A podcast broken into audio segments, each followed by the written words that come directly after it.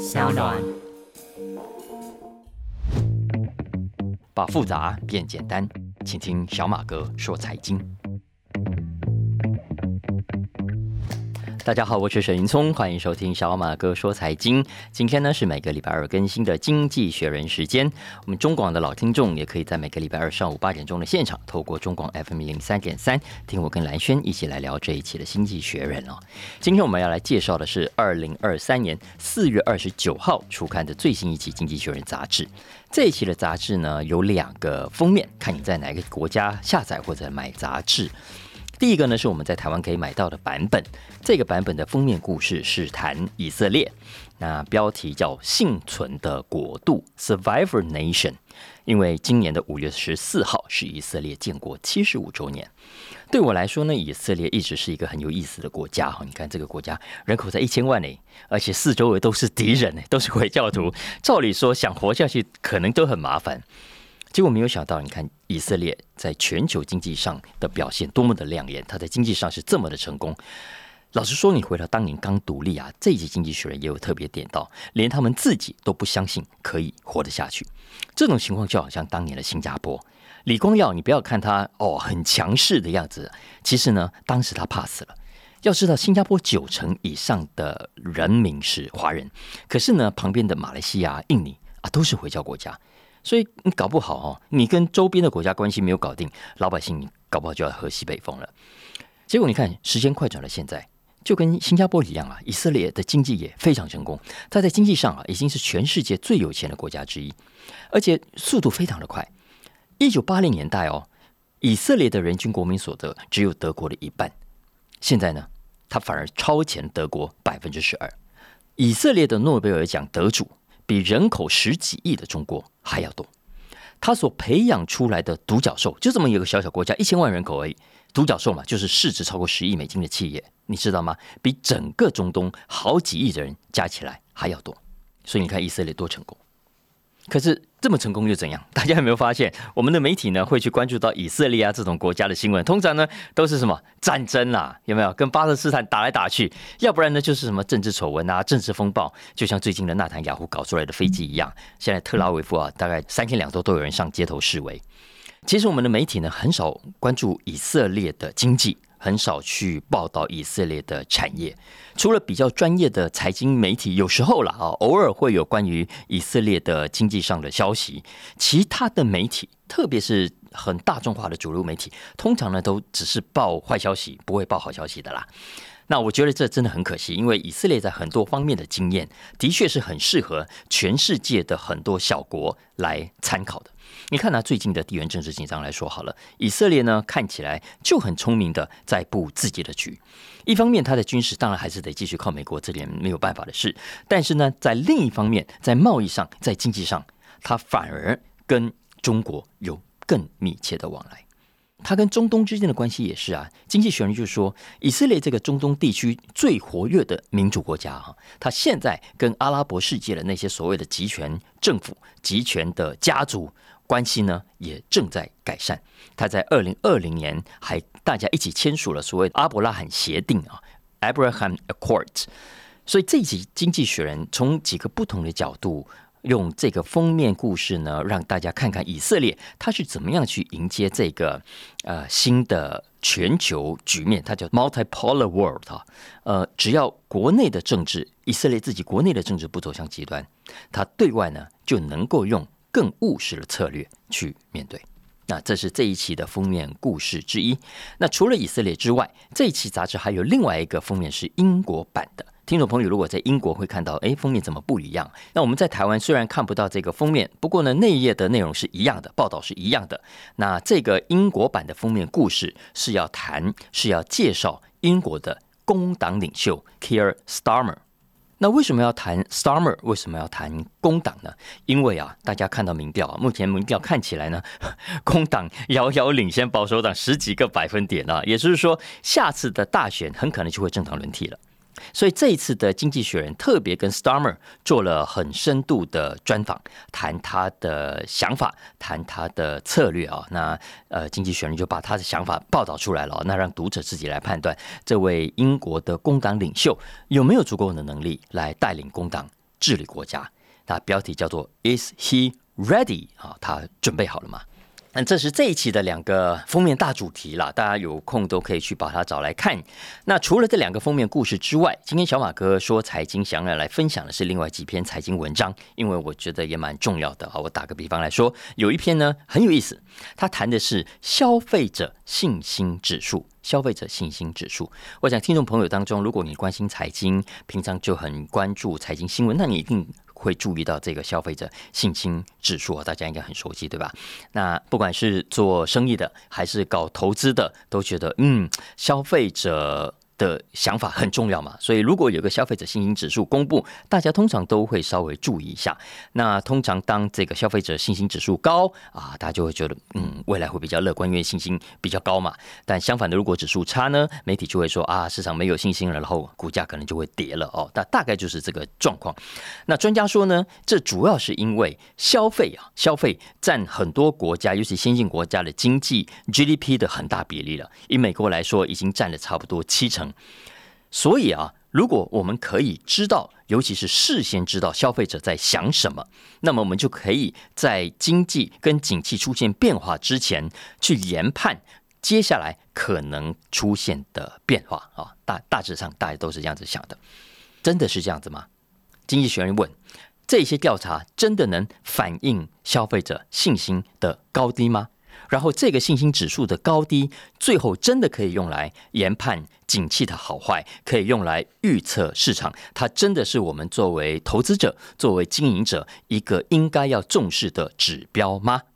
经济学人这一期这篇文章很具体的回答大家，大家准备好了没？他的答案叫做不可以，不可以。经济学人。讲的很白，他说呢，这个指标啊，老实说没什么用。那这篇文章就是要告诉大家为什么？因为我们一般最常见的两个消费者信心指数啊，大家如果熟悉的话就知道，主要是有两个而已。一个呢来自密西根大学，另外一个呢来自美国的经济咨商局的 Conference Board。那这两个单位所做的方法有点不太一样，样本大小也不同，不过基本的概念是一样的，也就是透过对消费者的访问来了解消费者呢对市场以及对未来这六个月的经济各方面的感受啊，悲观啊还是乐观啊？那你看，包括对经济前景啊、所得变化、预期消费等等，也是说是用访问的方式呢来了解他们的主观感受。那为什么要用这个方法呢？主要是因为呢，我们都知道经济上的统计，很多经济指标啊，你要算出来，通常比较需要长的时间，所以真正的消费统计数据公布的时间都是比较晚的。但是呢，刚刚讲的这个信心指标啊，因为它是用访问的，所以呢，可以比较快出来。这就是为什么我们一般都说这叫做领先指标啊，因为它可以领先市场，让大家预先去研判。可是。注意哦，经济学人说，这个指标领先是领先了，没错，可是却有可能领大家到错误的方向上。为什么会这样子说呢？因为事实上，消费者信心指数不管是哪一个单位做的，它所显示的消费者主观感受，往往呢跟事后的客观统计结果，你一对照之后，你就会发现它是矛盾的。只是我们一般都很少去发现这一点。也就是说啊。也就是说，在消费者信心指数的调查里头，你去问消费者，他口中说的悲观，注意哦，不等于他最后就真的会悲观的去少花钱。相反的，他花的钱可能一样多，甚至更多。同样的道理，当他们说乐观的时候，也不等于他们就真的接下来会大方的消费，真的就会给景气带来好的消息。我们来举一个最近的数字来看，大家就知道为什么这么说啊。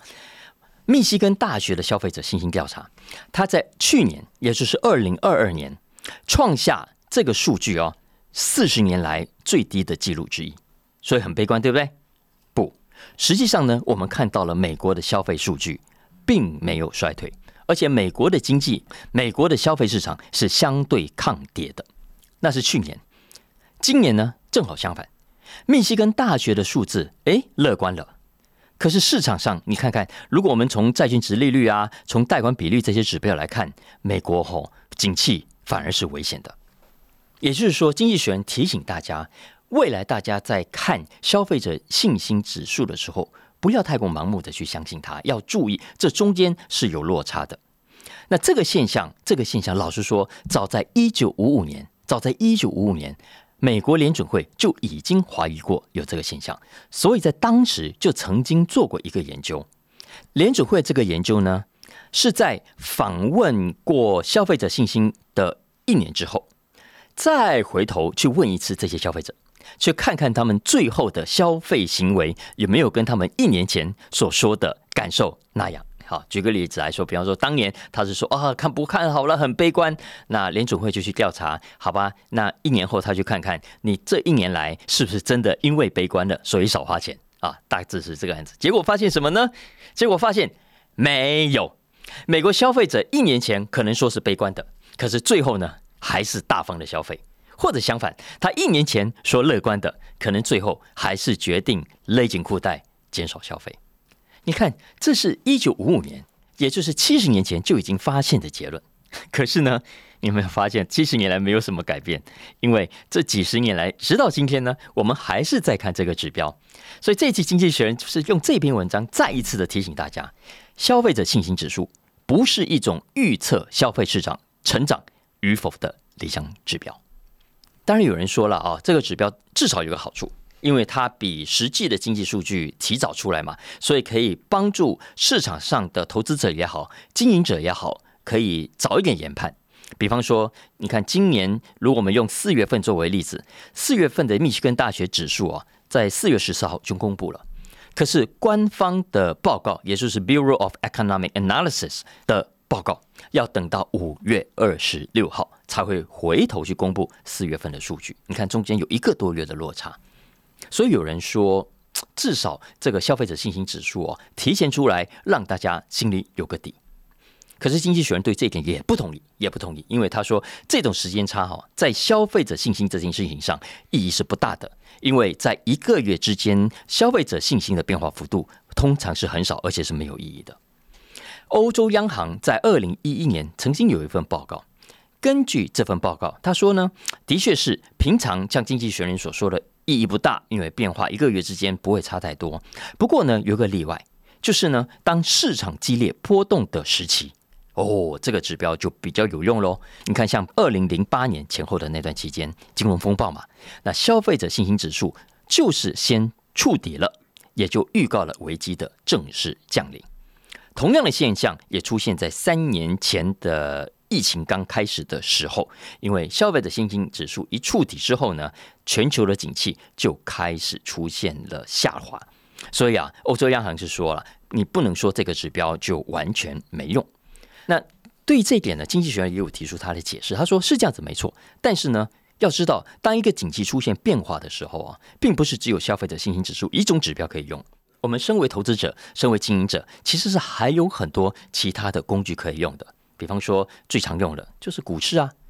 你看看，如果股市出现大量卖压，它是不是一种讯号？它当然是一种讯号。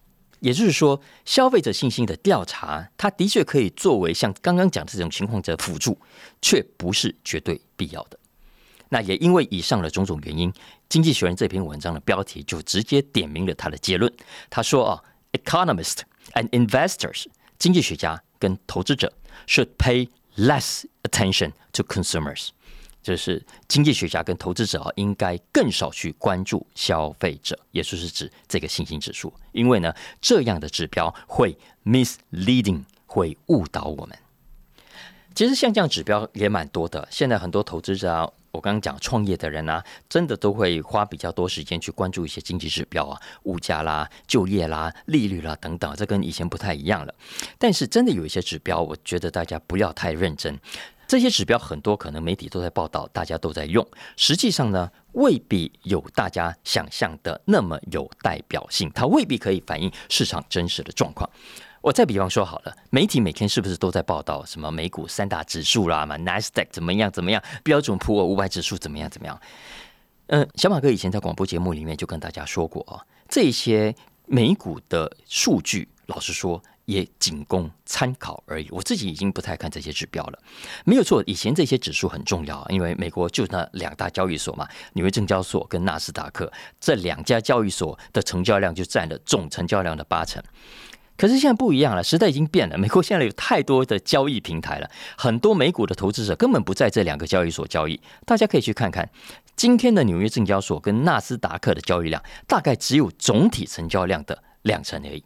也就是说，已经有八成都跑到其他平台上去买股票了。有一些是公开开放的，有一些是你看像高盛啦、J.P. Morgan 啦，他们自己的所谓 Dark Pool 啊，黑池、暗池里面，去自己的交易所去做交易了。大家也可以去看看一本书啊，它是书名叫《快闪大对决》。快闪大对决这个书非常好看，像故事书一样。它讲什么呢？它讲美国的高频交易的内幕。高频交易啊，High Frequency Trading。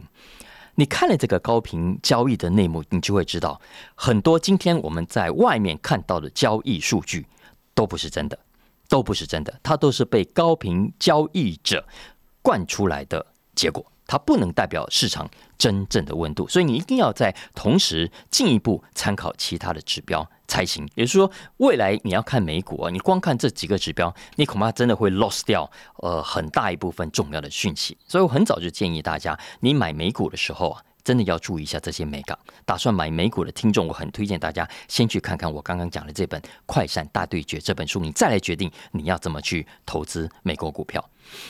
那我为什么讲到美股呢？是因为啊，最近很多朋友都在问跟美股有关的事情啊。我猜想可能都看到台积电去美国啦，然后大家怕台股不稳啊，要避险等等的。总之，很多人都在问我美金好不好啦，然后美金现在很强啊，啊，以后会怎样啊？那美元的地位，你看中国现在很积极，对不对？会不会被中国搞掉啊？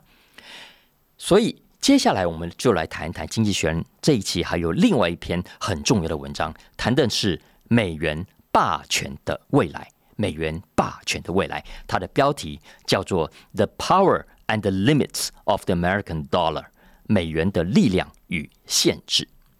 那我先讲《经济学人》这篇文章的结论啊，基本上他认为，放心啦，美元霸权不会受影响啊，美元霸权不会受影响，这是《经济学人》这篇文章想要告诉大家的结论，也是说让大家放心的去换美金，然后呢去投资美国的市场。他为什么这么说呢？来，我们都知道美元是全世界最 powerful 的货币。金本位制被破坏之后，美元的地位就像黄金一样重要啊。难怪我们都叫它美金美金啊。那逃难的时候要准备的就是这两金，黄金跟美金啊，因为他们最容易变现。可是呢，这种美元霸权长期以来也一直让国际上很多国家很不爽啊，都一直想要去挑战美元的地位啊。你看以前俄罗斯啊。欧洲不是搞过欧元吗？日本的日元啊，中国现在的人民币啊，都想要摆脱对美元的依赖。特别是中国这几年来，我们看到都很积极的在全世界拉拢第三世界国家，要大家在双边贸易上啊，都开始改用人民币，不要再用美元来计价。他就是想要绕过美元自己搞。那最近发难的一位国家领袖。大家也许在新闻上有看到，就是巴西的总统鲁拉。鲁拉在上个礼拜跑去大陆，然后就跟美国呛瞎了啊！他说：“每天晚上啊，我都问问我自己，为什么？Why all countries have to base their trade on the dollar？为什么我们每一个国家要做贸易的时候都要用美金呢？我们为什么不能用我们自己国家的货币来跟别个国家做生意？我们为什么要去受到美国的宰制？”但这种话很有道理啊，尤其你以前说美国独大、美元独强就算了，拜托，现在什么时代了？美国你还这样子搞我们吗？我们可不可以用自己的货币来交易啊？所以最近很多的消息看起来都对美元比较不利啊，比方说外汇存底当中啊，美元的比率现在都在明显的降低，而且呢，呃，乌克兰、俄罗斯的战争打到现在，美国不是一直在搞制裁吗？但这些制裁到最后，美元美国也是要付出代价的。所以最近的耶伦他也承认，制裁啊这样子继续搞下去，会让俄罗斯跑去用人民币交易，然后呢带动其他更多的国家放弃美元。这长期而言呢，对美元的霸主地位是非常不利的。何况美国现在马上就有债务上限的危机，美元你到底能不能保值啊？能保值多少啊？大家都在打一些问号。所以呢，就出现了更大声的美元霸权结束。啊的这种论调，那真的会这样子吗？很多人可能是这样子期待的，可是经济学人的看法是不认同的。他认为没有这种可能，他认为这种美元崩坏论啊，根本跟现实是脱节的。实际上呢，美元所享有的领先优势根本就没有受到影响。为什么他这么说？第一，美元的规模太大了，够大。到目前为止，全世界呢还是有一半左右的贸易要靠美元。再来第二，美元的流动性也是全世界所有货币当中最好的。现在全球外汇交易量当中，九成都是美元啊。跨境债务，你看，比方说巴西发行的债券啊，等等啊，就有一半就是美元计价的。因为在长期债务市场上，美元还是相对风险比较低、流动性比较高、大家接受程度比较好的一种选择。再来，第三，我们刚刚讲的外汇存底没有错，美元在全球很多国家的外汇存底占比有在降低，可是就算降低了。也还是很高啊！现在美元大概占总体的外汇存底的比率是六成，百分之六十左右，而且短期之内我们也看不出会突然降低的理由。也就是说，经济学人认为啊，目前没有任何货币，没有任何货币可以强到威胁美元地位的程度。那对于用美金、用美金交易的人来说，美金还是最好用、最稳定也最安全的一种资产。只是有人会说，那是现在啊，那是过去啊，以后呢？我们投资是要看未来的，你不能老是用后照镜去看前面啊，对不对？那如果其他国家现在慢慢慢慢的不鸟美元，然后不玩美元、不用美元了之后，美元还玩得下去吗？关于这个问题啊。经济学人在这篇文章也有提出他的解答。那他是认为，刚讲的这个情况固然会朝这个方向去发生，没错，很多国家也很积极，但是很难，还是很难撼动美元的地位。为什么？因为目前为止，其他的各种货币都还是有各自的限制。比方说欧元好了，你看当初欧元在一九九九年出来的时候，他当然没有喊出啊要取代美元的这种野心。可是，说明有这种野心是假的。欧洲当然也想摆脱美元的霸权，当然也想要靠自己，所以才会去搞了欧元区。可是，经济学人认为啊，欧元完全不成气候，因为欧元区涵盖太多的经济上发展程度不同的国家，在经济整体上太脆弱了。尤其这三年的疫情下来，再加上俄乌战争，你看它的能源价格一直在靠政府的补贴，所以最后搞到国家的主权债务非常严重。那在这种情况底下，在短期之内根本威胁不到美元。那你可能会说啊，真正要威胁美元的可能不是欧元哦，是人民币哦。没错，人民币的确是这阵子超级积极的一个货币，但是经济学人认为没有搞头。为什么呢？因为人民币太多限制了，因为中国把外汇市场抓得太紧了。你抓得这么紧啊，就不可能满足现在全球对资金流动的需求。市场要的是灵活方便嘛？市场向来都是要政府滚到一边去，你不要给我管太多。光是这一点，人民币就做不到。人民币做不到，大家就会继续的去拥抱美金。对，这是大致经济学人的看法。当然了，我相信对于这个问题呢，大家看法见仁见智。很多听众搞不好是不同意经济学人的分析的。那我自己也是有所保留，因为接下来无论如何都是美国霸权保卫战的时代啊！美国现在正在做的事情呢，就是不让任何国家有取代它的可能性。所以你看，不管是高科技产业啦，还是金融啦、美元啦，美国都要想办法。把其他国家给压下去，那问题就在于会不会成功呢？现在没有人知道，所以我们也只好继续的看下去。来，最后我我很快的讲另外一篇文章好了。这是这篇文章呢，虽然不是财经的题目，可是我个人认为非常重要，我也很重视。这篇文章的标题啊，叫做 “Too many people take too many pills”，太多人吃太多药丸了。经济学人以他们英国为例子来说，他说现在的英国平均有一成五的英国人每天怎么样吃超过五种处方药？每天哦，五种哦，是百分之十五的英国人都这样子哦。那不是只有英国，同样的状况也在美国跟加拿大发生。在美国跟加拿大，四十到七十九岁的这个中老年人口结构当中，现在也已经高度依赖药物了。特别是六十五岁以上啊，他说有三分之二的老人每天吃超过五种药物。在加拿大，六十五岁以上的老人当中，有四分之一哦，每四个就有一个每天要吃超过十种药。大家家里有老人家的话，看看他是不是类似的情形。这种状况听起来有没有很可怕？当然了，老人家身体的确比较虚弱，所以需要药物协助的话也是必要的。可是现在的问题是啊，并不是所有的药物都是好的。在加拿大，有一半的老人啊，多多少少都在吃什么？都在吃没有必要或者是不适合吃的药。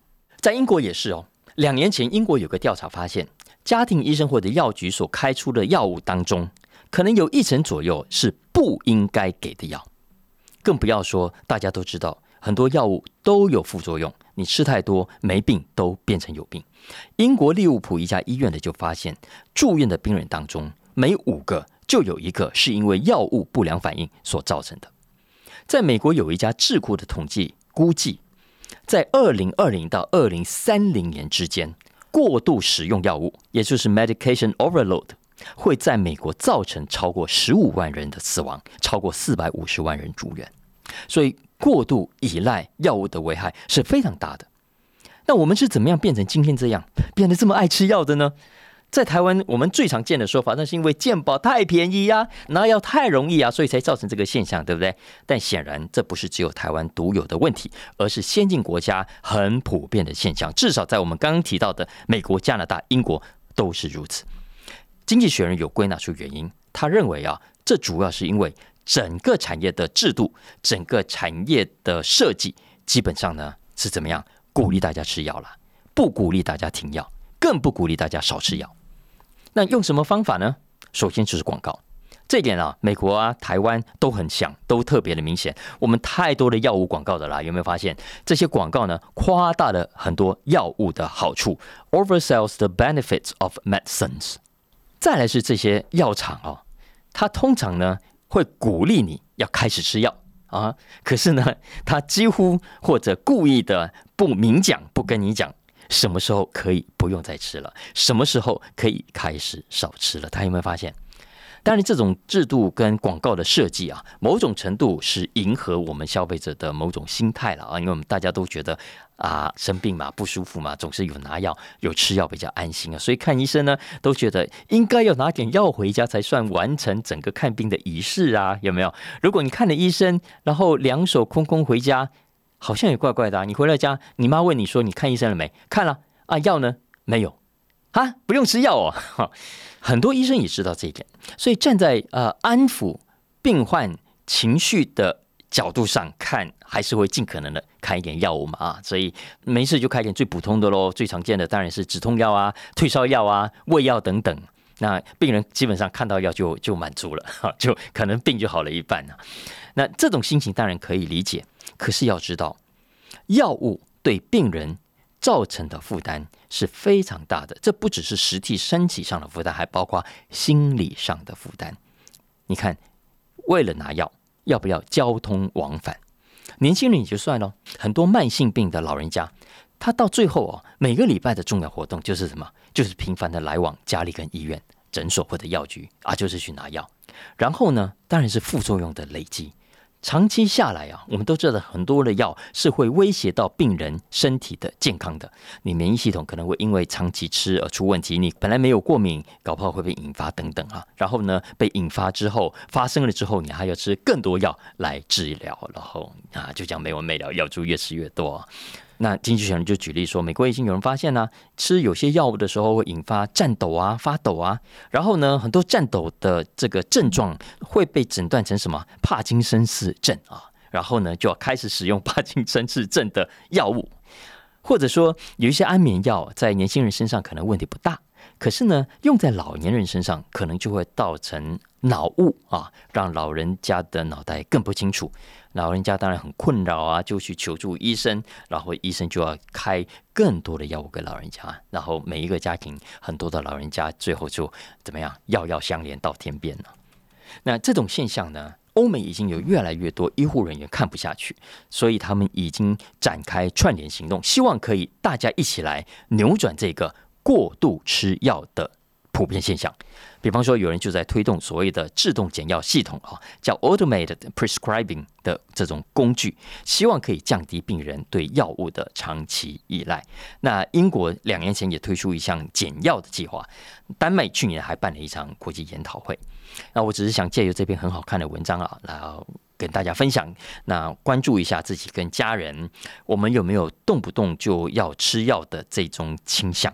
我们有没有一些状况其实是没有必要吃药，甚至没有必要继续吃药的？因为我们如果继续再吃，我们养成了莫名其妙的一堆想要吃药的习惯，恐怕长期来说，对我们的身体、对我们的生活增加的负担是远远大于它所带来的好处的。啊，以上几篇文章就是小马哥说财经今天为大家分享的《经济学人》特别集。那希望大家喜欢今天的话题，也帮我评分五星，按下订阅啊。那我最近也也看到好几位听众帮我留言了，呃，给我都内了，也给我支持，非常非常谢谢大家。当然，最后也特别请大家帮忙小马哥分享给更多的亲朋好友，大家一起来收听好吗？那有任何相关的需求，也欢迎透过文字栏讯息里面的粉砖连接，跟我们一起来互动。我们明天见。